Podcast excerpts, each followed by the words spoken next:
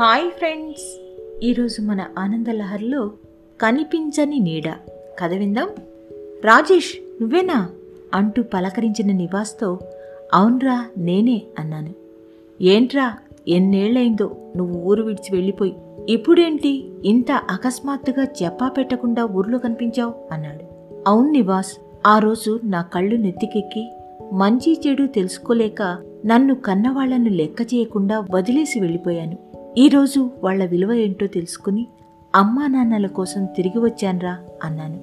నువ్వెక్కాల్సిన రైలు జీవితకాలం లేటు అన్నట్టు మీ అమ్మా నాన్నలు ఇద్దరూ నువ్వు వెళ్ళిపోయాక నీ మీద ప్రేమ చంపుకోలేక దిగులుతో మంచాన పడి చూసేవాళ్ళు చేసేవాళ్ళు లేక పాపం ఎన్నో అవస్థలు పడి చివరకు కాలం చేశారు. ఉన్న ఒక్క బంధం బంధువు నువ్వే. నీకు కబురు పెడదామంటే నువ్వు ఎక్కడ ఉన్నావో ఎవరికీ తెలియదు కదా? అందుకే ఏం చేయాలో పాలుపోక మీ ఇంట్లో పెరిగిన భాస్కర్కి కబురు పెడితే వాడు వెంటనే వచ్చి నీ తల్లిదండ్రులకు తలకరువు పెట్టి వాళ్ళ రుణం తీర్చుకున్నాడు. పది పన్నెండేళ్ళ వయసులో ఎవరూ లేని భాస్కర్ జ్వరంతో మీ ఇంటి ముందు కళ్ళు తిరిగి పడిపోతే మీ నాన్న వాడిని చూసి ఇంట్లోకి తీసుకెళ్ళి టాబ్లెట్ వేసి పాలు తాగించాడు. జ్వరం తగ్గిపోయాక వాడి వివరాలు తెలుసుకుని మీ ఇంట్లోనే ఉండమని నీతో పాటు బడిలో చేర్పించాడు. పాపం అనాథైన భాస్కర్ని నీతో సమానంగా చూశారు కదరా. అందుకే వాడు మీ అమ్మా నాన్నలకు అంత్యక్రియలు శ్రద్ధగా దగ్గరుండి చేశాడు. నువ్వు వెళ్ళిపోయిన విషయం తెలుసుంటే వాళ్ళని తీసుకెళ్ళి తనే చూసుకునేవాడినని ఇలా జరిగేది కాదని ఎంతో ఏడ్చాడ్రా. అదిరా ప్రేమంటే అన్నాడు నివాస్. ఆ మాటలు విని నేను అక్కడే కూలబడిపోయాను. తల కొట్టుకుంటూ ఎంత పాపిష్టివాడినరా నేను? అమ్మా నాన్నల ప్రేమను అర్థం చేసుకోలేకపోయాను. వాళ్ళు నన్ను సక్రమంగా పెంచాలని భాస్కర్తో పోల్చి చెప్తుంటే కన్న కొడుకుని నా మీద ప్రేమ లేదు కానీ ఆ బిక్కారిగాడిని మెచ్చుకుంటున్నారని ఈర్ష్యతో రోజూ వాళ్ళతో గొడవ పెట్టుకునేవాణ్ణి. వాడు మా ఇంట్లో ఉండటం నాకు నచ్చటం లేదని అర్థం చేసుకుని పదవ తరగతిలో మంచి మార్కులు తెచ్చుకొని ఇంటర్లో గవర్నమెంట్ హాస్టల్లో చేరి చక్కగా చదువుకుంటూ సెలవులకు మా ఇంటికి వచ్చి వెళ్తుండేవాడు. అప్పుడు కూడా నాన్న ఒరేయ్ రాజేష్ చూడరా భాస్కర్ని ఎంత బాధ్యతగా ఉంటున్నాడో.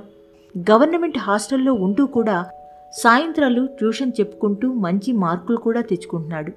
నీవేమో మేము కష్టపడి ఫీజులు కడుతుంటే అచ్చేసరి మార్కులు తెచ్చుకుంటున్నావు అని వాడి ముందు నన్ను తిట్టేసరికి నాకు కోపం పెరిగిపోయింది. వాడు కావాలో నేను కావాలో తెలుసుకోమన్నాను.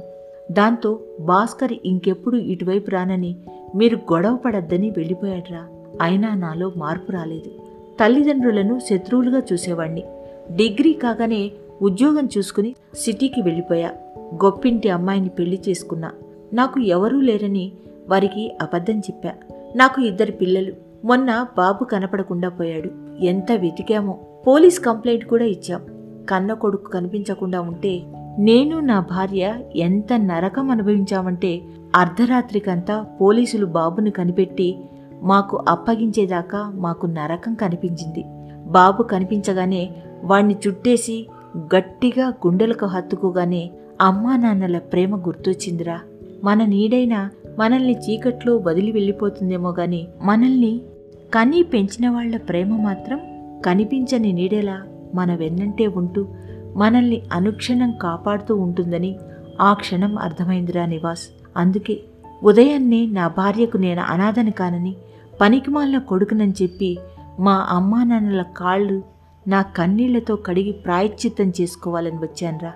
నేను చేసిన పాపానికి ఆ అవకాశం కూడా లేకుండా పోయిందే అని ఏడ్చాడు. చూసిన వాళ్ళు ఏం చేద్దాం? చేసుకున్న వాళ్ళకు చేసుకున్నంత అంటారు కదా? ఈ రాజేష్ ఒకప్పుడు కన్ను మిన్ను కానక చేసిన తప్పుకు ఈరోజు ఇలా అనుభవిస్తున్నాడు అంటూ ఎవరి దారిన వాళ్ళు వెళ్ళిపోయారు. తల్లిదండ్రులు ఏమి చేసినా పిల్లల బాగు కోసమే అని తెలుసుకోలేని ఎందరో పిల్లలు వాళ్ళు తల్లిదండ్రులుగా మారాక తెలుసుకుంటున్నారు. కానీ ఈలోగా జరగాల్సిన నష్టం జరిగిపోతుంది కదా? ఇలాంటి మరిన్ని మంచి మంచి కథల కోసం ఆనందలహరి పోడ్కాస్ట్ను తప్పక ఫాలో అవుతారు కదూ? మరో మంచి కథతో మీ ముందుకు వస్తాను. అనురాధ తీర్థాల ఆనందలహరి పోడ్కాస్ట్లో.